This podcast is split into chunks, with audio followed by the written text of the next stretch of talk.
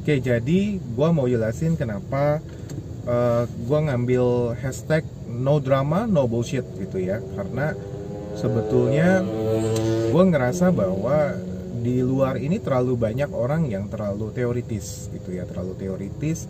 Mereka terlalu ngomongin tentang masalah yang manis-manis, tapi nggak ada action. Gitu, dia nggak ada action. Akhirnya semuanya cuma sekedar bullshit doang gitu, motivasi, motivasi, motivasi biasa gitu kan sementara teman-teman yang gue rasa adalah bahwa hari ini kita perlu sesuatu yang real.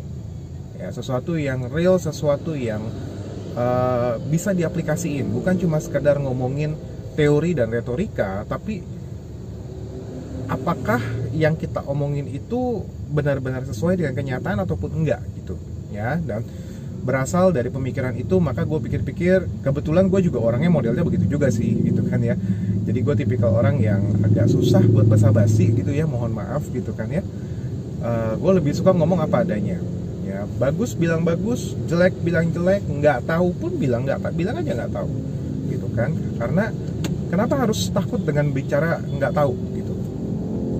Hari ini kita nggak tahu tapi kan kalau kita terus belajar maka suatu saat kan kita pasti bisa tahu gitu ya.